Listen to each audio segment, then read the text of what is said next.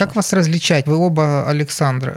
Может, говоришь, Саша танкист. Ну, нормально. Танкист. О, точно. Да, танкист. А ты прям, да. ты прям из Wargaming, да? Да. да. Сколько я помню, Саша Романов, он из э, какой-то там казино прилага игры делает. Казино. Саша казино. Рулетка. Казино. Саша, Саша Покер. Саша Рулетка. Казино. Саша Казино. Казино.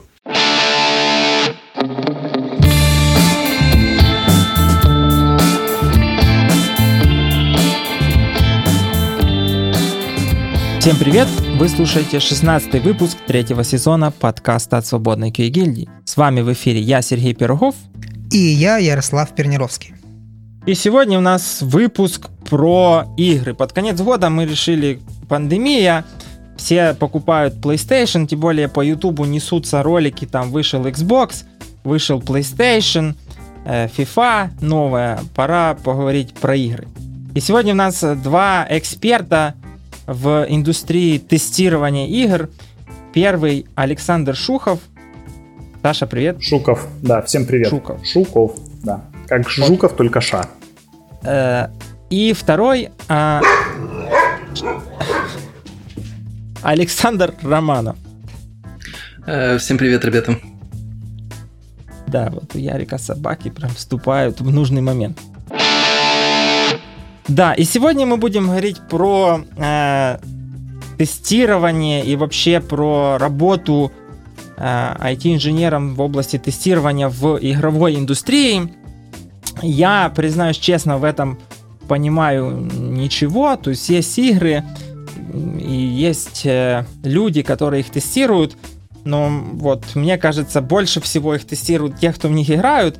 Ярик у нас э, знатный танкист, Соответственно, вот он а, будет топить за танки.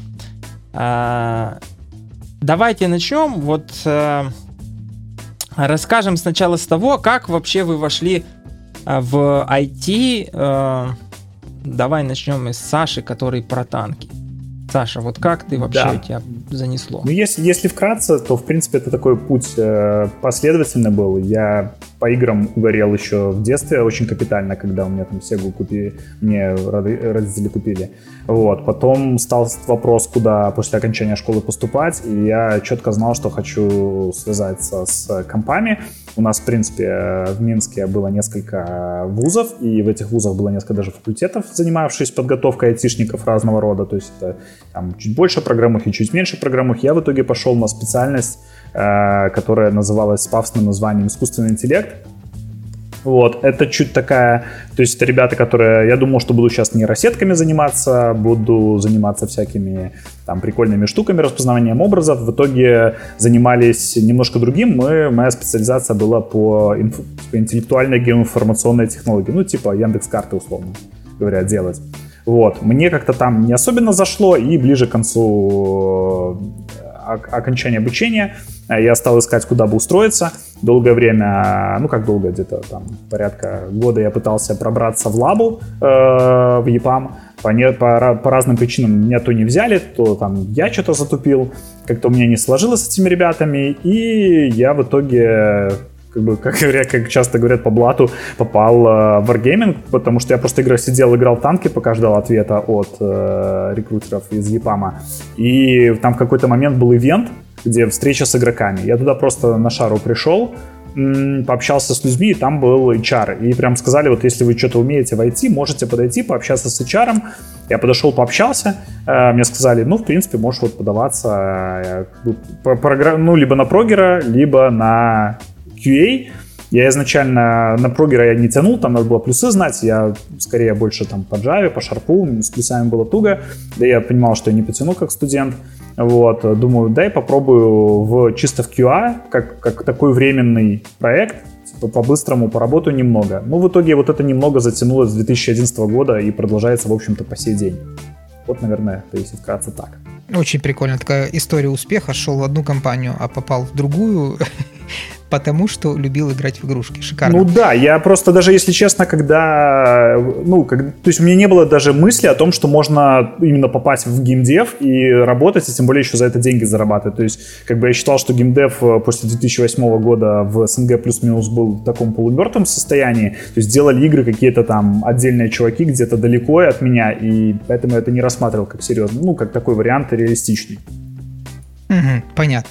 Хорошо, спасибо. А второй у нас участник это Саша Казино, кодовая кличка. Как ты попал в IT?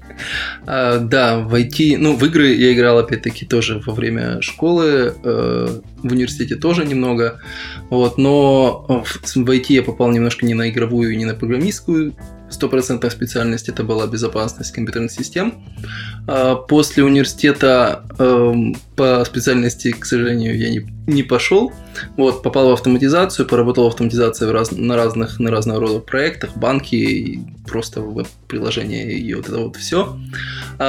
И вот буквально чуть больше трех лет назад на меня вышли э, ребята с плейтики, предложили рассмотреть, вот попробовать себя в геймдеве. Я тогда внезапно понял, что у нас в Днепре есть геймдев студии. Пришел, пообщались и приятно очень удивился тому, что в геймдеве может быть дофига технических и интересных задач. Ну вот с тех пор я тут. Очень круто.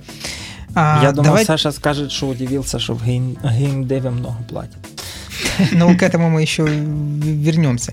То есть, а, ну, как бы с Сашей, который танкист, понятно, там танки, это десктоп игра, плюс там есть версия для мобильных, а вот у вас там в плейтике, что за игры вы делаете? А, смотрите, у нас на текущий момент уже Плейтика это не компания, ну, компания не только работающая с вот этим казино, покером и прочих, прочими вещами сейчас портфолио у нас э, разнообразное, куча казуальных игр за последние годы добавилось. Э, это игрушки, э, как э, просто найти предметы э, на, ну, в приложении на скорость. Ну и вот э, там, например, есть э, тоже, кроме, если, кроме покеров и казино, это бинго. Э, и если брать платформы, десктопа у нас нет. У нас есть веб, и все практически все ведущие платформы мобайла. Угу. Отлично, то есть у нас есть э, представители двух противоположных лагерей. Супер, а, Серега, давай с чего начнем? А, так а с чего начинать? Э, ну, рассказали уже, как попали в игровые проекты. Тут, в общем, э, вопрос снимается. Так вот, э, ну давайте начнем с танков. Я скажу сразу, я не фанат этих всяких э, э, казино роялей, этих всех. Я помню в детстве единственное казино, в которое играл, это был однорукий вот этот автомат, и мы в него бегали, кидали 50 копеек и надеялись там что-то выиграть. Даже что-то выигрывали, но, в общем, это считалось чем-то зазорным и как бы не очень положительным. А, а вот а, с танками я столкнулся первый раз в общежитии в 2000 14 ну, в общем, где-то вот там 14 там 13 год, когда э, вдруг в соседних комнатах, где сидели такие ядлые игроманы, этот World of Warcraft, или как там это правильно называется, где вот это 5 на 5 бегают эти черти, э, ну, либо Dota 2, да, и вдруг я увидел, что этих пацанов ездят там какие-то танки на экране, и они там, в общем, это все... Пошли какие-то разговоры, танки, танки. Ну и вот мы Э, эти танки игнорировали, а потом, в общем, как-то решили устроить батл, там комната на комнату, ну и понеслось.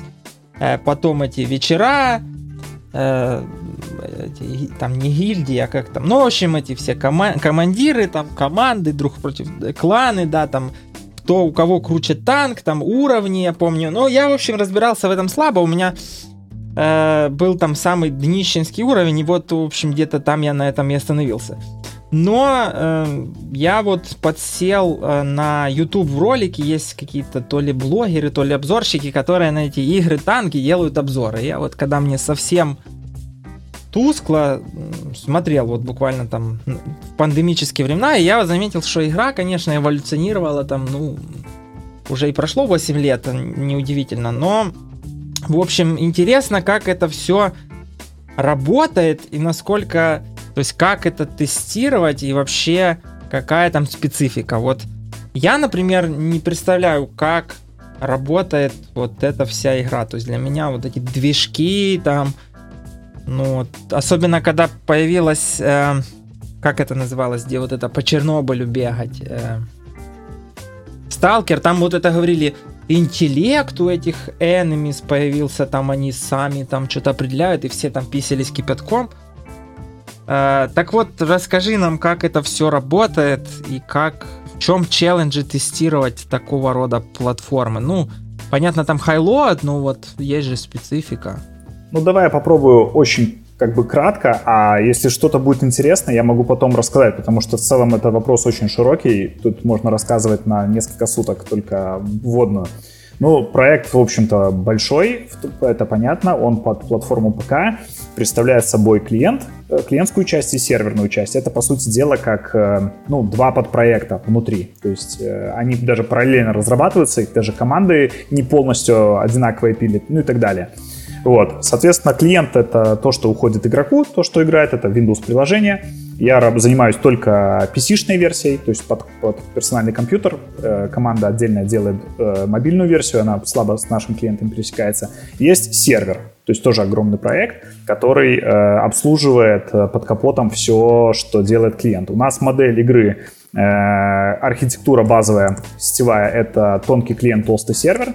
Это означает, что, э, по сути дела, клиент, несмотря на то, что там больше кода, и он как бы ну, архитектурно сложнее нагруженнее, он э, только слушает клавиатуру, мышку, э, ну, то бишь пользовательский ввод, отправляет это на сервак, сервак это обрабатывает, то есть полностью моделирует, то есть танчик ездит в первую очередь на сервере, а потом прилетают тебе обратно координаты, и это уже рендерится тебе на экран в виде картинки. Э, и так это относится в полной мере ко всему. То есть там от покупки, от логина, покупки танка, это просто реквест летит, э, response, ты купил танк или нет. Ну и все это происходит на сервере. Сервер, собственно, это тоже мультикластерное приложение, распределенное, разделенное, не очень микросервисное, потому что там довольно много есть монолитных кусков, но все-таки сказать, что это просто один гигантский бинарь, запускаемый на какой-то супертачке, нет. То есть оно разделено, там мультихосты и так далее. Вот. А, значит, специфика тестирования, она делится, в принципе, в геймдеве. Это не особенность танков, это просто танки, они большие, поэтому людей больше на этих направлениях занято, чем если бы это был маленький какой-нибудь казуальный проект. Там бы тогда по одному человеку на каждом направлении просто сидело и все. В целом а, QA разделяется с практически с самого начала на две такие параллельные структуры. Первая — это так называемые, ну, я буду так по-простому говорить, это те, кто занимаются функциональными тестами, это регресс-тесты, это проверка новых механик, то есть те, у кого объект тестирования — это игровой код, по сути дела, то есть в виде какой-то функциональности. Будь то на сервере, будь то на клиенте, от кнопочки маленькой тому, как она работает, заканчивая какой-нибудь подсистемой логирования э, или финансовых логов, которые летят там на сервере. А второй, и это, соответственно, ну, функциональные тестировщики в, во всей своей красе. А второе направление — это чисто, ну, как бы более специфично для игр, это тестирование контента, потому что э, что игру в первую очередь отличает от э, веб-проектов типовых или каких-то просто бизнес-приложений, это то, что у нас большая часть и большая сложность именно в контенте. То есть у тебя есть куча звуков, картинок, 3D-моделей, уровней, э, моделей танков, текстур танков и так далее, что надо обязательно, что является неотъемлемой частью игры, и ты должен это проверять. То есть, и, э, и это свой целый такой как бы мир, своя такая специфика. То есть там, в принципе, QA-шные практики все используются, там и методы граничных значений, и подходы, и чек-листы, и тестинг-кейсы, и так далее. Но объектом тестирования является зачастую какой-то, ну, арт-объект, что ли, можно сказать так, какое-то наполнение игры как картинка, курсор там и так далее. И, соответственно, свои чек-листы, которые там уже не то, что проверить, что танк может стрелять или танк может есть. Этим занимаются как бы ребята, которые тестируют там движок, под систему езды, физики, видимости и так далее. А эти ребята занимаются, которые в контенте находятся, они занимаются тем, чтобы, например, полигонаж танка, количество треугольников, которые отрисовываются, было там не выше какой-то определенной величины. Потому что если оно будет выше, то, скорее всего, у тебя будет лагать игра потому что она будет слишком тяжелая. Потому что художник может разойтись очень сильно, потому что ему так кажется красиво будет, но это будет лагать на каком-нибудь слабом компе. Ну и так далее, чтобы там в глаза не выжигала картинка, чтобы это все смотрелось вместе, чтобы это деревья в воздухе не висели, ну и так далее. Ну, вот как смог, кратко так ответил. Это как в фифе есть вот эти фейлы, где там мяч мимо, а потом вдруг засчитывают гол. Окей, а то есть ты, по сути, когда тестируешь, э, ты просто играешь в игру, или ты, у тебя есть какие-то специальные сценарии, которые... Мой, мой любимый вопрос, да, это классика жанра про то, что, в принципе, все тестеры в Wargaming, QA-инженеры, если быть уже точным, это просто ребята, которые там 8 часов э, в игру играют, им зарплату платят. Нет, конечно. По сути дела, э, если так э, в целом разговаривать, то QA-инженер в, игро, в игровой индустрии, на игровом проекте, фундаментально не сильно отличается от, от QA-инженера на каком-нибудь просто серьезном, сложном проекте, в обычном, не знаю, там, веб-проекте или так далее. У тебя все равно есть чек-листы, ты не просто игр, в игру играешь. То есть то, что ты говоришь, играешь в игру, это у нас тогда проводятся внутренние плей-тесты. Это вот когда мы, например, в пятницу какой-нибудь тестируем новый игровой режим, который в скором времени отправят игрокам, и прежде чем его показать даже каким-то там альфа или бета-тестерам, которые я видел, вот вопросы будут, мы про это тоже еще поговорим, uh-huh. мы можем его тупо внутри офиса покатать, потому что, ну, как бы мы сами в танк играем, понимаем, как эта игра работает, и первый фидбэк можно взять отсюда. Но это маленький, это буквально пара процентов от твоей работы. Это даже не в каком-то смысле не совсем работа, это скорее так э, в пятницу после работы катнуть.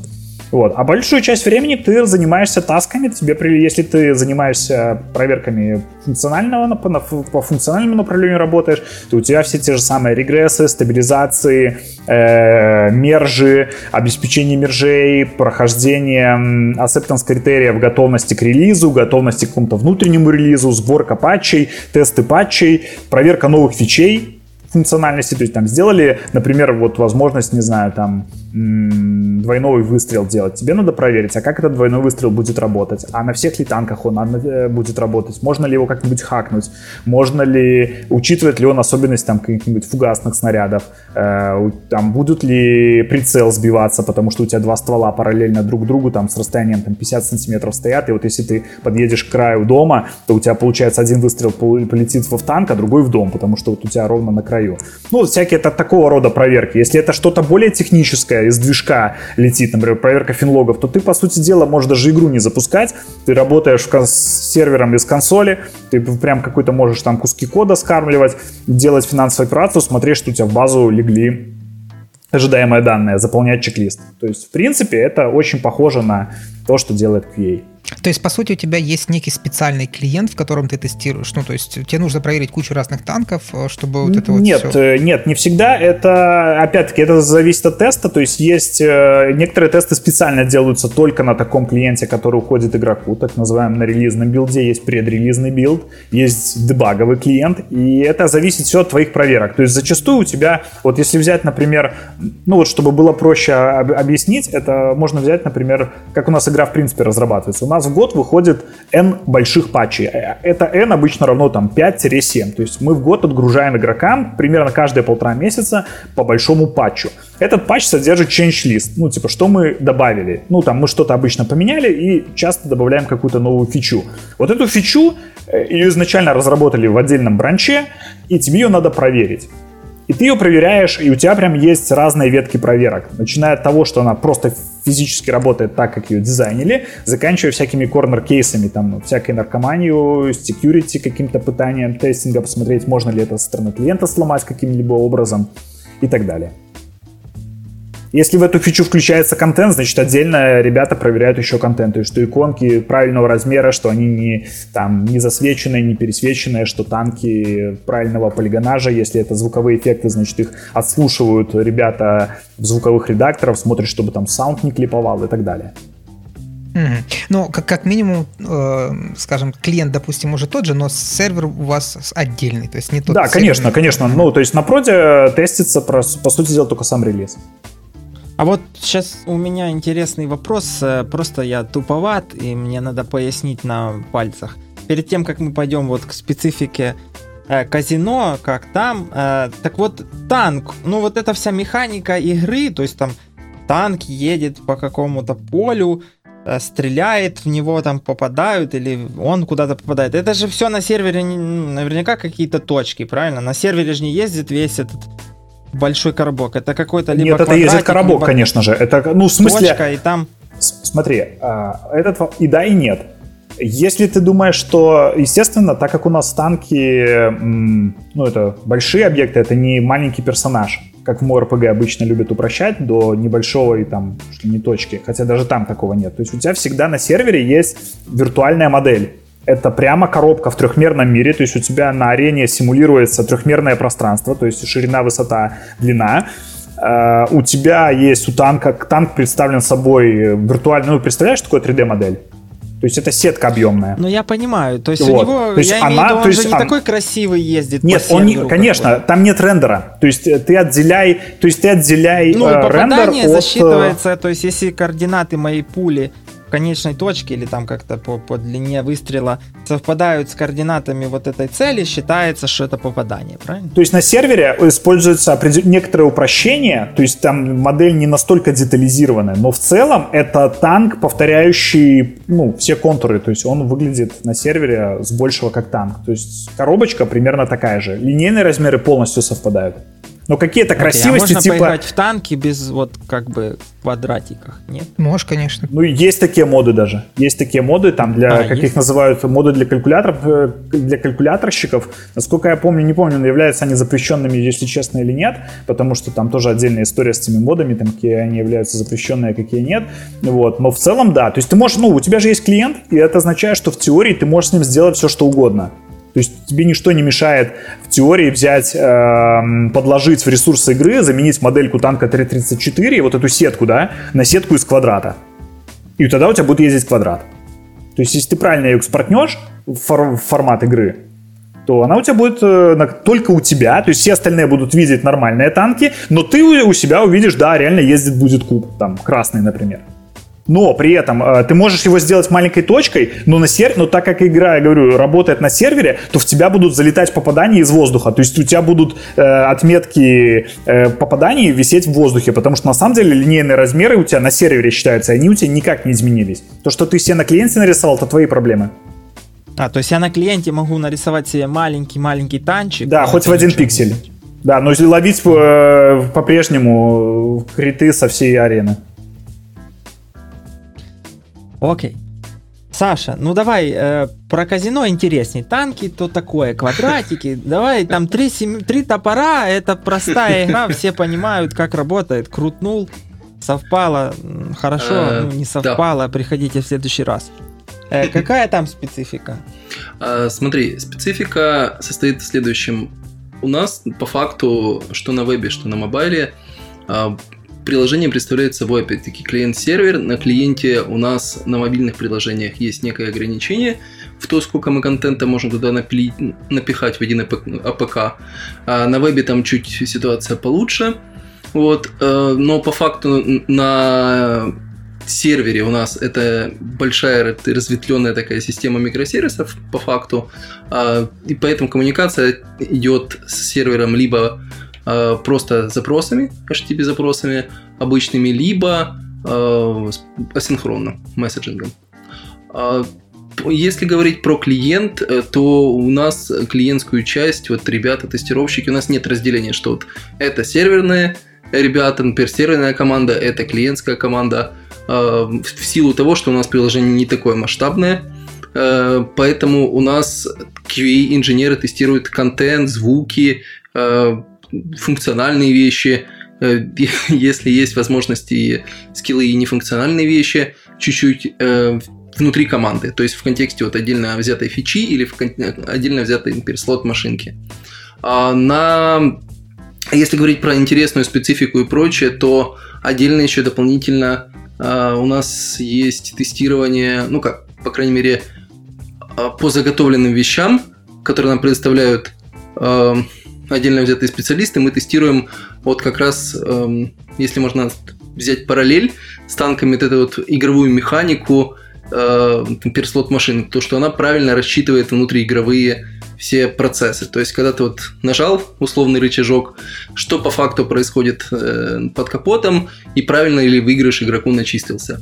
Вот это все заранее высчитывается, по, там куча теорий вероятностей, вот, и все это опять-таки функционально тоже нужно проверять. И таких вещей внутри каждой отдельно взятой слот машинки много.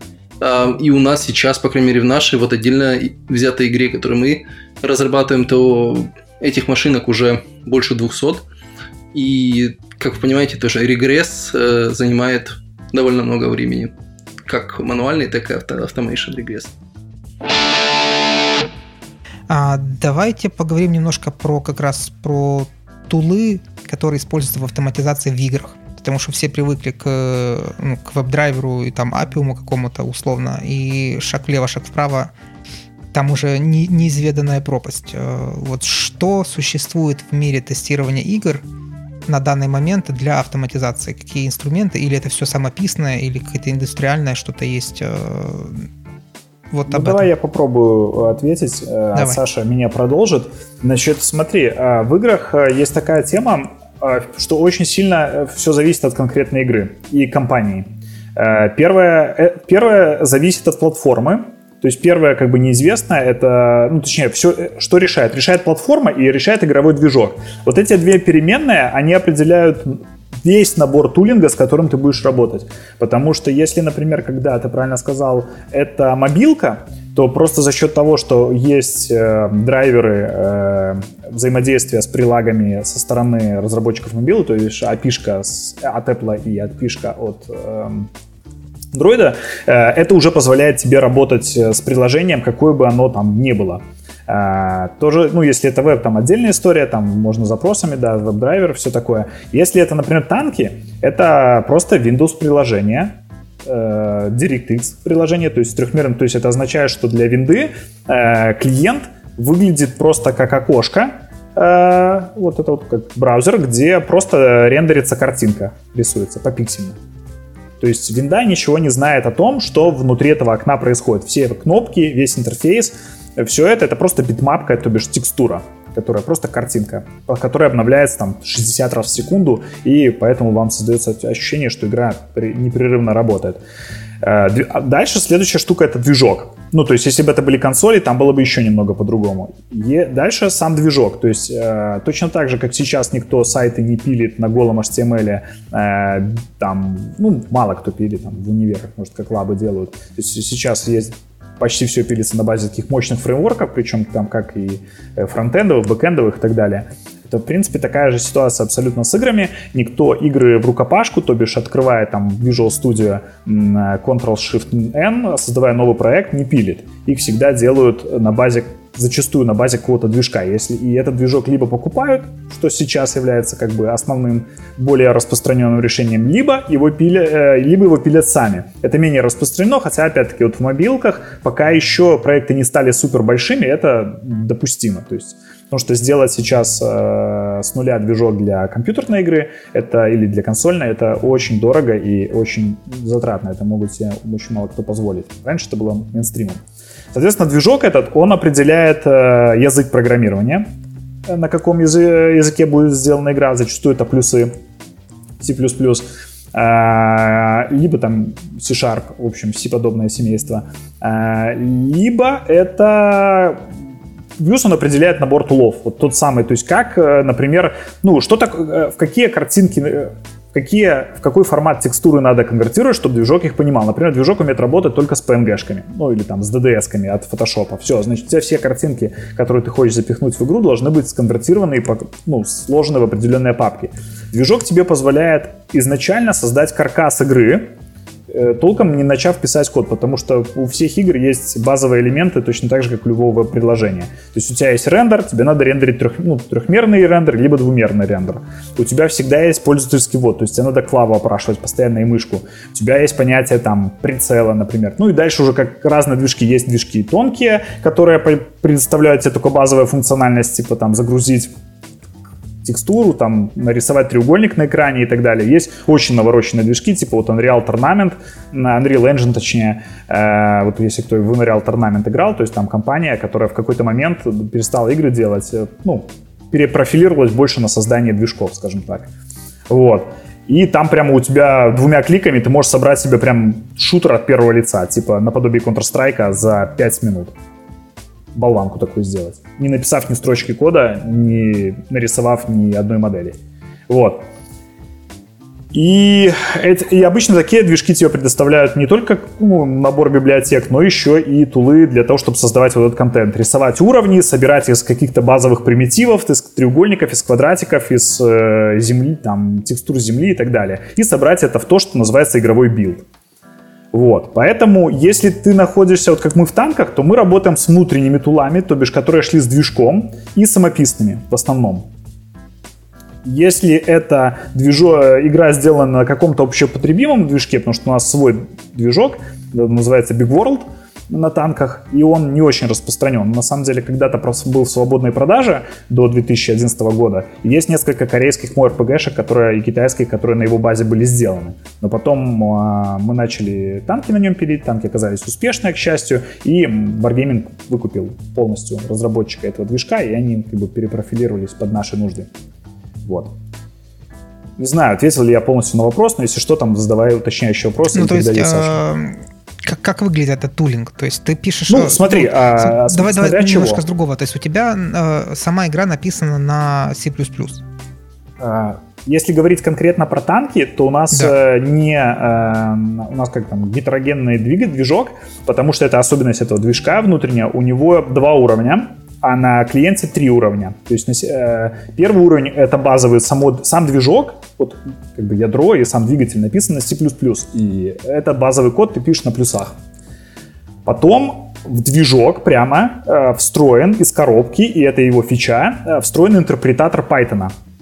Угу. То есть э, движок тебе предоставляет возможность, он говорит, если тебе тяжело писать на плюсах долго и муторно, тогда ты можешь писать на питоне, на Python.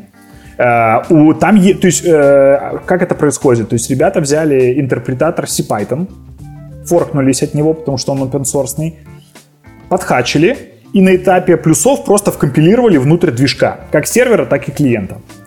И сделали api между плюсами и питоном. То есть ты можешь на питоне вызывать плюсовая функция движка и структуры данных, и плюсы могут вызывать что-то на питоне. То есть, и, в принципе, так танки написаны, и это также у нас э, верно и на клиенты, для клиента, и для сервера, что у нас э, инфраструктурная логика там, где важна критически производительность, где максимально надо низко, близко к железу работать, там разбор сети, отрисовка самой финальной картинки, не подготовка, а именно вот отрисовка, когда тебе надо на видеокарту отправить данные, это все происходит у тебя в плюсовом коде, но игровая логика геймплейная, э, то есть э, сколько должно перезаряжаться орудие, как считать цены, как считать вероятность попадания, что такое там удариться в танк и так далее, это все написано на Python, э, и они друг с другом эти две логики коммуницируют. На клиенте к этому добавляется третий уровень UI, это фреймворк для UI. То есть мы используем вот э, Skillform и GameFace движки. То есть это как они инклюдятся как third party либо проект на плюсовом уровне, встраиваются в рендер, и они позволяют тебе, например, положить в определенную папку HTML-страничку, сверстанную по определенным принципам, и она у тебя появится как э, элемент интерфейса. То есть ты таким образом можешь, например, заверстать, эм, да, собственно, все, весь, все наши интерфейсы в том или ином виде они заверстаны. Ну, понятно, модеры тоже этим пользуются. Да, да, да, да, да, это чисто это больше, то есть у вас, э, ну, тесты на чем вы пишете? Автотест? На Автотест. на Python? А, да, то есть, э, но это уже мы, видишь, переходим к вопросу о автоматизации, то есть, потому что у нас долгое время ее не было, и мы в какой-то момент, вот я там Гизенбаге рассказывал, часто про это рассказываю на, на площадках, как мы замутили фреймворк э, для автотестов функциональных к этому, э, к танкам. То есть мы просто написали свое расширение, ну, свой программный комплекс, который состоит из лончера, из тестов и ядра, так называемого, вот этого ботнет ядра, который прямо в компили... ну, входит в поставку клиента. То есть мы интегрировали свой фреймворк внутрь клиента. Естественно, он вырезается на этапе сборки релизного билда, то есть игрокам он не уходит э, по, по понятным причинам. Э, и он позволяет тебе, по сути, если так совсем упрощать, он позволяет тебе из кода питоновского управлять полностью клиентом и делать все, что может делать клиент. От э, запуска клиента, просто ты пишешь там client start, в файлике, нажимаешь Run, у тебя запускается клиент. Ты можешь написать Run там client, э, логин, параметрами функции указать, там, на какой сервер, с каким логином, с каким паролем у тебя клиент стартанет, залогинится и передаст управление назад в Python э, вот в этот вот сценарий. И ты можешь создать сразу конечный сценарий, вот там зайти, купить танк такой-то, уйти в такой-то бой, проехать вперед, пострелять по врагам, вернуться назад, захватить базу, выйти, продать танк, сделать логаут, закрыть клиент.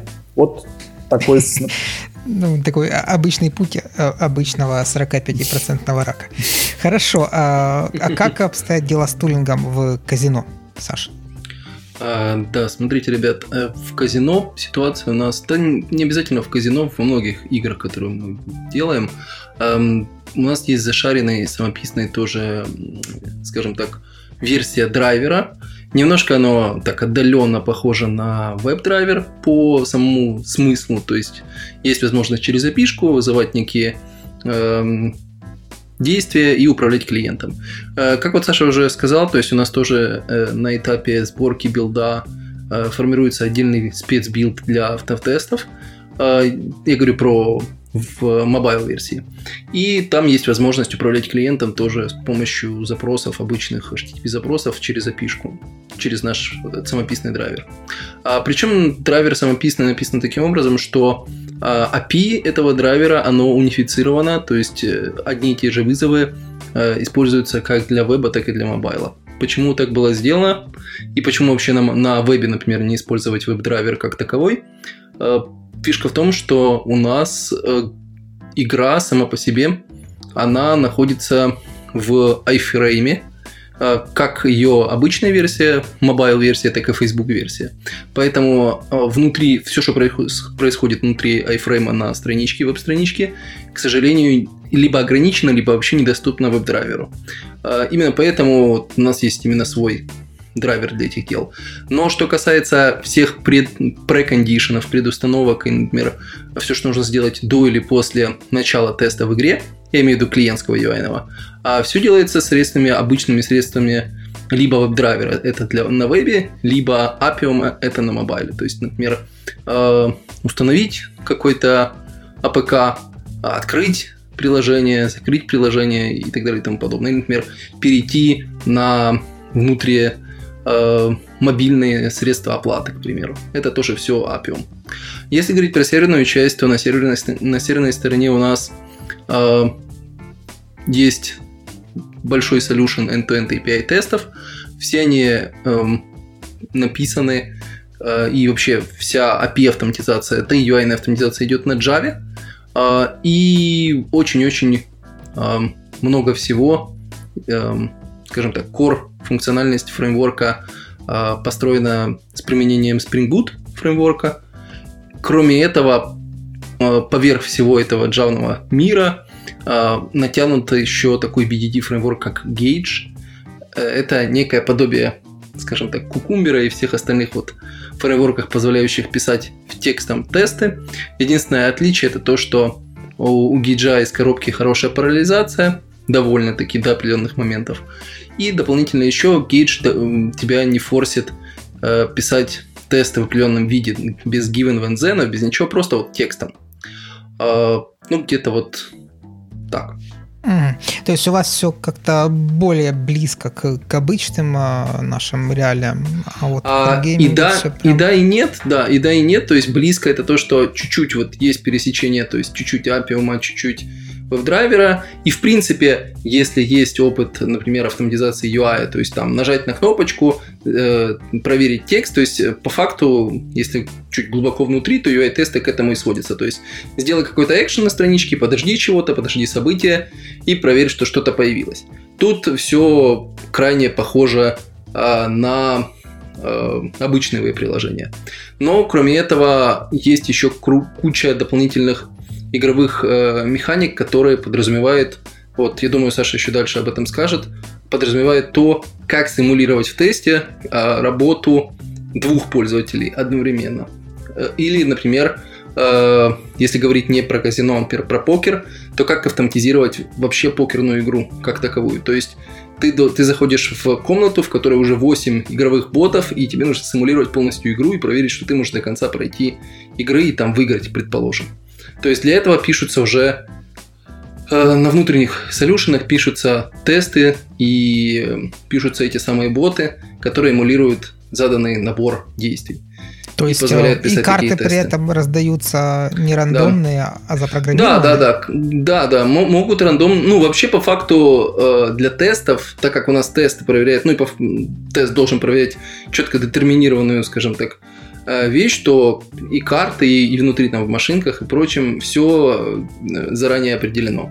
То есть мы, к примеру, проверяем, что когда мы достигаем определенного там уровня, то и делаем вот, нам выпадает с такой вероятностью, выпадает еще следующая, предположим, карта, то мы получаем такой вот выигрыш.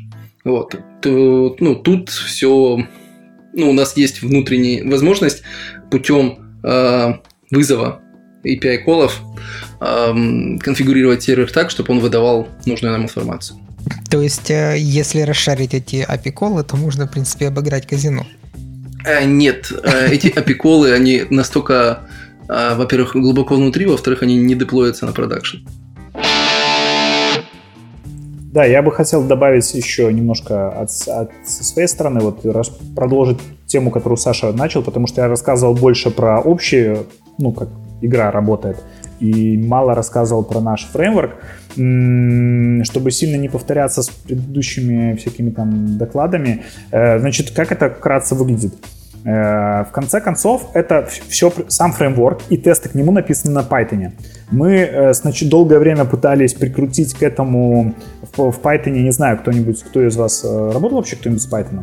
Да, по-моему, Работает? все работали с Python. Ну, отлично. То есть вы знаете, наверное, тогда вы знаете, что с большего там стандартом является PyTest фреймворк, как для написания юнит-тестов, да и не только для интеграционных тестов, его тоже часто очень используют. Плюс на его базе э, колдырят различного рода э, высокоуровневые фреймворки, потому что э, само ядро PyTest, оно очень расширяемое, во-первых. Во-вторых, оно довольно грамотно спроектировано в плане, что он тебе позволяет делать. То есть все эти фикстуры, там можно э, жестко наркоманить э, в, пределах того, что делать прикольные хаки, что то есть там тесты будут очень навороченные. Мы хотели его прикрутить, но он к нам не подошел, опять-таки, ввиду того, что бот, что у нас есть два как бы мира. То есть у нас есть мир лончера, то есть сценарий, то есть тест представляет собой питоновский модуль.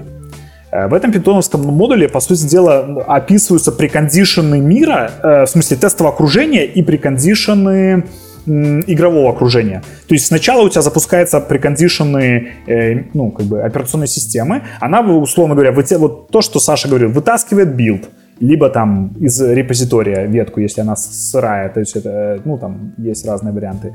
Потом она что-то с ней делает, например, там докидывает какие-нибудь дебаговые DLL, да, чтобы если крашнулся клиент, мы получили от него полноразмерные дампы. Э, еще что-нибудь сделает, там, включает, например, запись всех скриншотов, там, чего не делает, делает там логи безразмерными, а у, на проде у игрока, естественно, не ограничено, чтобы мы ему диск не забили. То есть она делает прекондишены, если надо, надо делать более хитрые штуки, типа регает аккаунты э, на локальном сервере, вот для тестов только сделанными. Она может там базы почистить, если этот тест того требует. То есть ты можешь э, у себя в тесте твикнуть довольно серьезное окружение. И, но в итоге, в конце концов, весь смысл в том, что эта штука запускает так называемого бота. И у нас есть два внутри фреймворка варианта, как запустить бот. То есть, э, и бот уже будет выполнять тот сценарий, про который я говорил. То есть бот всегда начинает с того, что э, он находится на логин-скрине, не залогинившись в игру. И ты, в принципе, можешь написать какой-нибудь тест, который будет вообще не относиться, даже в игру заходить не будет, только чисто на логин-скрине, например, там время какое-нибудь проверить или там скриншот рабочего сделать логин-скрина и на этом закончить. А почему я сказал два варианта? Потому что у нас все сценарии могут быть написаны, они в декларативном виде. То есть ты как бы в сценарии в питоновском коде пишешь, что делать боту. То есть там залогинься, сделай скриншот, э, сравни какие-нибудь данные игровые и так далее. Ты прям кодярником это пишешь. Вот этот код, он исполняется внутри клиента, внутри вот этого интерпретатора, который embedded интерпретатора питона, и, соответственно, отсюда он несет ряд ограничений. То есть, э, и это именно то, что похоронило идею прикрутить э, PyTest. Потому что у PyTest свой раннер, который контролирует рантайм теста. То есть именно, то есть ты запускаешь всегда в PyTest не сам модуль, ты запускаешь именно PyTest лончер, скидываешь ему параметры, и он уже на основании параметров сам вытягивает импортами в динамике все твои тесты и запускает их там согласно настройкам. А у нас это не так. У нас является рантаймом является сам клиент. И он там асинхронный, его нельзя блокировать, там целая куча у него нюансов есть. И это определило вид того, что мы, по сути дела, написали какой-то велосипед в плане, то есть мы как бы скопировали, сделали свой э, PyTest насколько могли и насколько нам это требовалось. То есть ты там тоже есть все эти приколы с э, before тест, автотест, там тест, э, то есть что сделать перед тестом, после теста, почистить окружение, передать там объект с настройками и так далее. Вот. Надеюсь, чуть больше прояснилась картина. Uh-huh. Э, ну, в принципе, понятно. То есть э, под э, короче, существующих решений для такого типа тестов нет, поэтому вы сели, написали свое, и оно там четенько работает в зависимости от того, что вы от него хотите.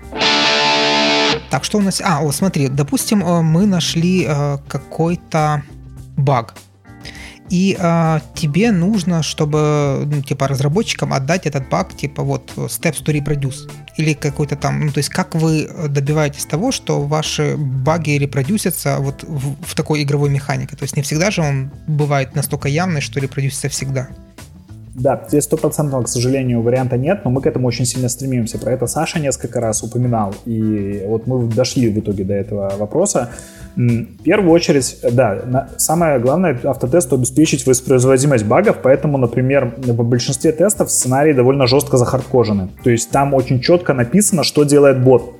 Там нету какого-то типа возьми какой-нибудь рандомный танк, потому что ты можешь взять танк, который, например, там не стреляет, или у него там перезарядка полторы минуты. Потому что у нас уже 800 танков в игре, и есть абсолютно э, разли... ну, то есть танки очень сильно отличают. То есть тебя обычно за хардкор, то есть ты определяешь как QA Automation инженер, что ты хочешь этим тестом проверить. Ты, например, определяешь, я хочу проверить физику. Физика танка, декомпоз... ну, дальше разделяешь физику, декомпозируешь ее на подзадачи. Там движение по прямой, развороты, там, отторможение. От, от торможения. И, например, ты говоришь, я хочу проверить торможение. Окей, ты хочешь проверить торможение, причем какое торможение? На горке, э, под водой, там, э, на прямой, самое простое. Все, ты пишешь тест, берем танк с заранее известной тебе скоростью, потому что, ну, ты знаешь, ну, этот разгоняется до 50 км в час. Ставишь его в заранее известное тебе место, то есть делаешь прекондишн, где он заходит в бой, э, находит ровную площадку, ставишь его, телеп, ну, там, телепортаешь или подъезжаешь, это в зависимости от теста, Потом говоришь ему, так, дружище, теперь ты будешь разгоняться вперед, пока не достигнешь скорости 50 км в час. Он начинает разгоняться. Ты трекаешь каждый кадр, что у тебя прирастает скорость, когда она достигает заданного значения, ты перестаешь разгоняться, ты говоришь, а теперь резко нажимаешь кнопку тормоз и засекаешь таймер, за сколько он остановится. Он должен остановиться, и ты знаешь, что вот этот танк с этими настройками напрямую э, останавливается там за 7 секунд, условно говоря, плюс-минус там какой-то дельта Т погрешность. И ты взводишь таймер, нажимаешь кнопку и потом смотришь танк э, и ждешь, пока скорость танка не станет линейная 0. 0 км в час. Она стала 0, точнее метров в секунду. Э, ты смотришь, а сколько мне понадобилось за это время? Там, 10 секунд. Такой, опа, а я могу только за 7 плюс-минус 0,2. Все, тест не прошел. Ты пишешь, танк там такой-то, в таких-то условиях, в таком-то тесте должен был, ну, бросаешь в общем ассерт. Угу. Это что касается, это такой, э, как я говорю, безразмерный ну, тест на, ну, на какое-то на число. Обычно ты делаешь, можешь сделать какой-то функциональный тест. То есть, например, ты э, пытаешься купить танк при нулевом, э, ты пытаешься купить танк, который стоит 100 тысяч кредитов, ты пытаешься купить с нулем денег или там с 90 тысяч кредитами, ты знаешь, что он упадет, это false, ну, типа, негативный кейс, ты знаешь, что он должен упасть и ожидаешь, что он упадет. Ты трай-кетчишь покупку, отлавливаешь exception, смотришь, что ты словил, ну, что функция завершилась э, exception там not enough money, и это, собственно, except, ну, как бы ожидаемое поведение. Если нет, бросаешь другой exception, и у тебя падает тест. И ты видишь в логе, что у тебя э, на проверке негативного кейса там есть описание, ты можешь записать текстом, что этот кейс проверяет, либо просто его название, и тогда увидишь стек вызовов э, сценария, ты увидишь, что у тебя танк пыта, пытался купиться, и он купился, хотя у тебя денег на это не было. Значит, что-то кардинально пошло не так. Угу. А эти самые тесты, разработчики же их запускают или только вы запускаете, а потом им говорите, что тут какая-то лажа? Нет, э, у нас, э, в принципе, их по большей степени запускает машина, то есть у нас прикручено к этому делу CI, CD еще нету, но CI есть. Э, соответственно, у нас есть э, несколько веток. Есть mainline классический, есть stable ветка, это та, которая готовится, к, стабилизируется и уходит в релиз потом э, игрокам. И есть еще энное количество development бранчей, где параллельно разрабатываются различные фичи и контент пилится. У нас есть Jenkins в качестве системы CI, и на этом Jenkins крутятся э, регрессионные автотесты, э, как контента, так и функциональные. То есть э, у тебя есть там smoke regress, full regress, там smoke regress, например, при наличии комита каждый час прогоняется и занимает там 35 минут. Соответственно, у тебя в mainline произошел комит в папку кода, у тебя автоматически собрался билд, у тебя, ну, Jenkins триггернул, и пошла стандартная балалайка, как у всего. Угу. Прям как, как, как, как во всех больших проектах. А если у тебя словился assert, то есть тест упал, то там сохраняется видео или сохраняется реплей, или как там, в ну, там в, в первую очередь там сохраняется, мы стараемся максимально собрать артефакты, то есть э, видос не сохраняем, но сохраняем скриншоты э, момента падения, сохраняем логи обязательно, сохраняем, ну и есть отчет, то есть у нас э, это тоже вот э, слово о тулинге, мы тоже потом пытались прикрутить какую-нибудь общедоступную систему отчетов, например, тот же Allure, про который много и часто говорят, он довольно симпатично выглядит и неплохо свои задачи выполняет. Но опять-таки, так как у него дата-адаптер был только к PyTest, э, мы попробовали написать свой дата-адаптер к Allure, чтобы ну, наши выходные данные из ботнета могли быть конвертированы в отчет Allure. И поняли, что это надо проще ботнет переписать. Ну, короче, не получилось. Мы в итоге замутили свой отчет свою систему отчетности, которая тебе просто рисует HTML-ку. То есть у тебя бежит тест, этот тест э, слушается бот-лончером. Этот бот-лончер пишет э, файл с данными. На базе этого файла с данными рендерится HTML. -ка. С, прямо степами, с тестами. Э, ты, у тебя есть довольно гибкие возможности, потому что вот ты говоришь, что-то пошло не так, и у тебя есть не только, знаешь, там просто упасть и прекратить работу. То есть ты можешь кинуть там не критический ассерт, и у тебя просто будет в отчете подсвечено, что вот был такой баг, но тест пошел дальше. Ты можешь заразить exception, и у тебя тогда весь тест оборвется и начнется со следующего. Ну и так далее. И ты можешь все что угодно там сделать. У нас несколько степов. Соответственно, какие-то мел- мелковажные про- проверки чисел мы там можем просто помечать в отчете, что типа, эгей, QA, посмотри. Э, важные ошибки могут приводить к падению теста, а супер важные ошибки могут приводить к всему тест-рану. То есть у тебя какой-нибудь супер критичный тест финансовых операций, если он у тебя не прошел, у тебя валится весь тест-ран. Хотя там еще было 25 тестов. Кто их запускает, э, кнопка есть у всех, кто залогинен в Jenkins. То есть туда смотрит и разработка, и QA. По большей степени, конечно, QA, потому что это как их вотчина. Ну, они работают с багами больше, но часто, абсолютно частая картина, когда, например, э, был прогон автотестов на бранче каком-нибудь, э, Q, ну, QA, я это сделал, э, получил, ну, автотест нашел там 5 багов, они были выставлены со стороны QA на разработку, разработка залила фиксы, и сам же разработчик зашел в Jenkins, нажал кнопку типа force build, указал ревизию фикса, и чтобы самому посмотреть, а действительно ли пофикшено. Понятно, спасибо. А, Саш, а у вас как это происходит? Эм, смотрите, у нас э, Процесс разработки построен таким образом, что у нас в неделю мы выдаем один новый веб-билд, один новый mobile-билд. Соответственно, когда готовится релизная версия эм, какого-либо билда, э, у нас автоматически запускается набор regression тестов, автотестов, если какие-то там тесты упали, то отдельно взятая команда автоматизации быстро просматривает эти все результаты, ну, отчеты после этих автотестов.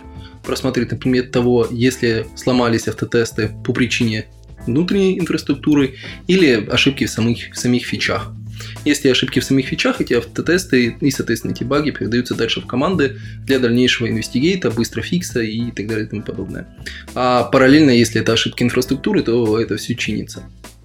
А, дальше. Э, ну, таким образом, кстати, у нас э, вот до поры до времени регресс дошел до где-то 600 UI тестов на, а, на вебе, 500 на мобайле, и, ну, это на каждый релиз, и плюс чуть умножить на количество платформ, э, то довольно такая внушительная цифра получилось, но сейчас, на данный момент, э, мы вовсю работаем над оптимизацией количества ui тестов, чтобы запускать их меньше. Но это дальше отдельно, если нужно, поговорим. Вот. А что касается серверной части, то серверная часть деплоится э, каждый микросервис отдельно, и, соответственно, деплоив каждый отдельного микросервиса, он не привязан к, ну, скажем так, в большинстве случаев не привязан к конкретному релизу, поэтому э, по мере разработки, по мере окончания э, некой стори или несколько историй э, деплоится апдейт микросервиса, и он вообще не связан э, с билдами, и он деплоится по отдельному вообще флоу, и есть возможность э, быстро задеплоить буквально за, я не знаю, в течение нескольких часов получить на продакшене новую версию сервиса. А, этому всему на северной части очень помогает то, что у нас очень большое покрытие на каждом микросервисе на уровне юнит э, и контрактных тестов. А, как раз комбинация вот этих компонентных и контрактных тестов нам помогает а, либо уменьшить количество end-to-end API тестов, либо вообще их убрать. А, поэтому как можно больше тестов выполняется даже на отдельно взятой локальной билд-машине, чтобы потом на environment запускать только базовый набор тестов и быстро выходить в продакшн. Ну, в принципе, оно очень похоже на как, как, как и везде оно происходит. Да, да, очень похоже, то есть а, особенно похожа часть э, и серверная, да и в принципе и клиентская часть похожа. А, единственное, что, опять-таки, ну, это зависит, я не знаю, от специфики продукта, это то, что просто количество этих билдов и запуск тестов и релизы, э, они намного чаще, чем во многих других проектах. По крайней мере, ну, да, это например, сравниваю с моим, да, сравниваю тоже с моим опытом, там у меня были проекты и раз в три месяца, раз в год релиз, поэтому ну, у нас тут раз в полтора месяца. Больше. То есть ну, да. выходит. Вот. Понятно, что мы микропатчи и хотфиксы доставляем значительно быстрее. То есть у нас может быть, то есть вплоть до патча в неделю, а бывало и по два патча в неделю. Но это именно за, за закладки на баги. То есть они и проверяются, и стабилизируются намного по ускоренному пайплайну. То есть это не происходит как выкатка новой версии.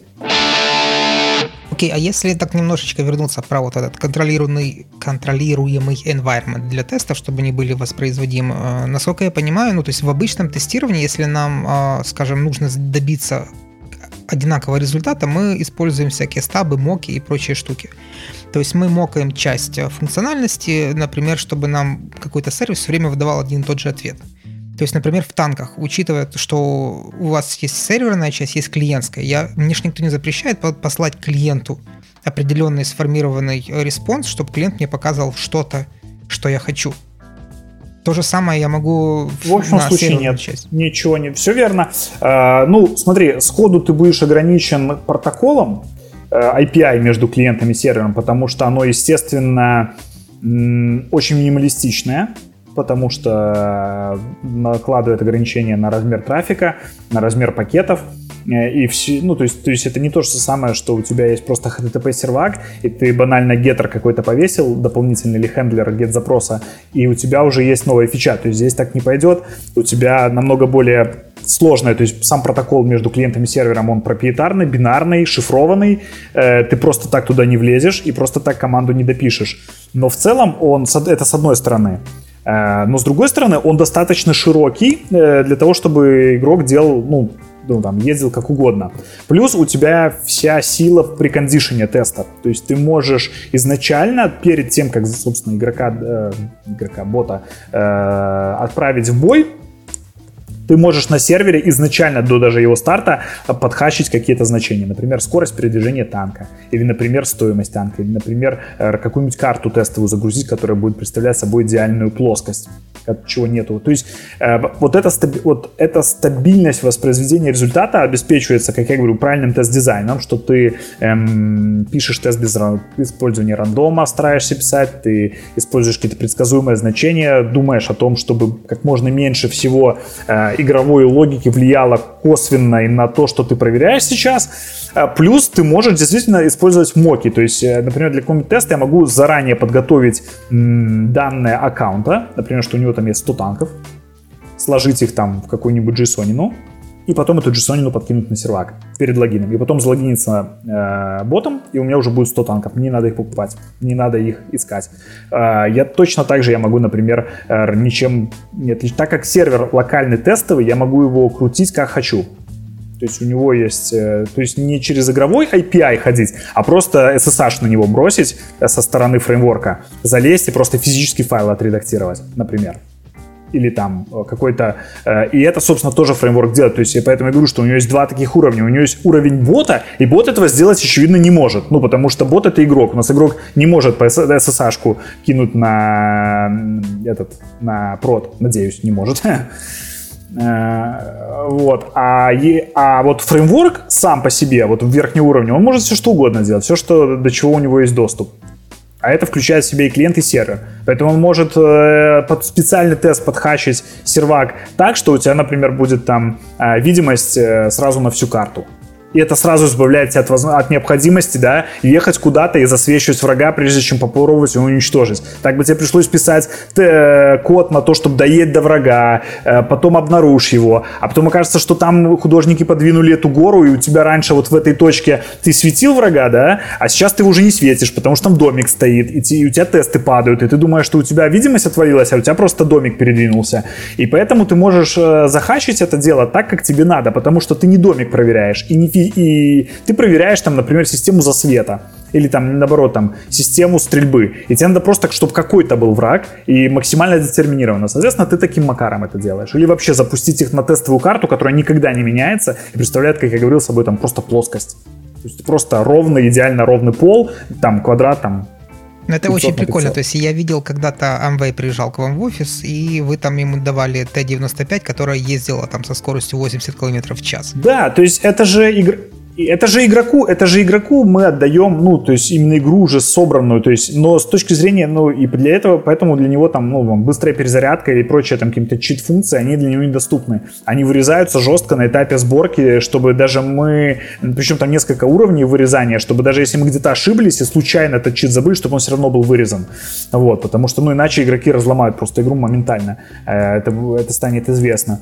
Вот. Но внутри мы можем с движком возиться как хотим. То есть им ничто не, не помешает зайти в XML-ку T95, прописать ей мощность там 20 тысяч лошадиных сил э, и скорость 150 км в час и посмотреть, как наша физика отреагирует на то, что у тебя танк с весом там 150 тонн будет так дрифтить. Естественно, там он начнет как по салу кататься. Я не представляю, как вот ну, просто вот я перестал играть в игры где-то курсе на втором, вот там потом на третьем мы проснулись, там что-то играли в танки, но это было больше э, социальная активность, а не развлекаловка. То есть, Короче, неосознанный гейминг. Ну да, это вот как э, там э, когда зима, делать нечего, поиграли, потом посмеялись, ну вот и, и разошлись. Ну, как раз вот сейчас коронавирус тоже полезно. Так вот, э, какой там стек и какой именно инфраструктура? То есть там есть там эти все кубернетисы, докеры, AWS, или это все проприетарное железо? Э, чем деплоится, баш Я быстро отвечу и, переда- и, пере- и передам а, вопрос э, Сане, потому что Роману, потому что ему будет явно более интересно и больше чего рассказать. В целом, например, про танки э, стек минималистичен относительно современного веба, даже супер минималистичен. По сути дела, используется CentOS на сервере, э, Red Hat, э, седьмая версия эм, и набор своих тулов. То есть мы юзаем, ну то есть там база используется Muscle, MySQL, э, потому что у нас э, не очень-то DB-ориентед проект, ну, то есть он не сильно на базу завязан. Весь деплой представляет собой, да, по сути, если так совсем упрощать, это просто набор э, скриптов или Python, Python скриптов самописных, которые позволяют вот эти пакеты распихать. В итоге сервер — это просто набор бинарей, запущенных в Linux.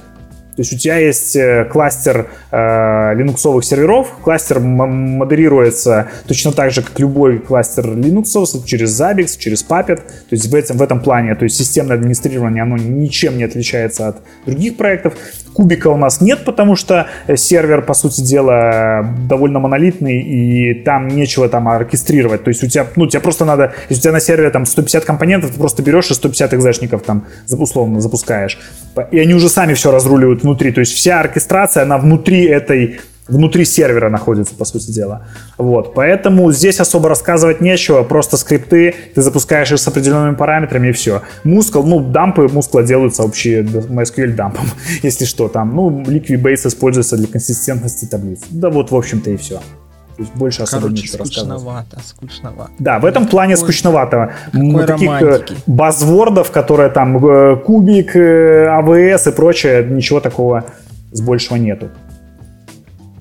Окей, Саша, давай. Я знаю, что у вас там эта вся бутафория. Я специально задал этот вопрос, чтобы убрать конкурента, и ты мог там что-то интересного, потому что танки, ну, хайп, это все понятно.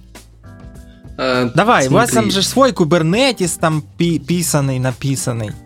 Не, кстати, у нас э, Ну как это? Я знаю, что у вас там вокруг сервисы. кубернетиса все свое, оно там играет, пляшет там. Смотри, если брать э, инфраструктуру автотестов, то для веб-тестов мы используем Selenoid кластер. А, для м, мобильных тестов у нас есть некий дописанный чуть, скажем так, твикнутый Selenium Grid для всего этого добра.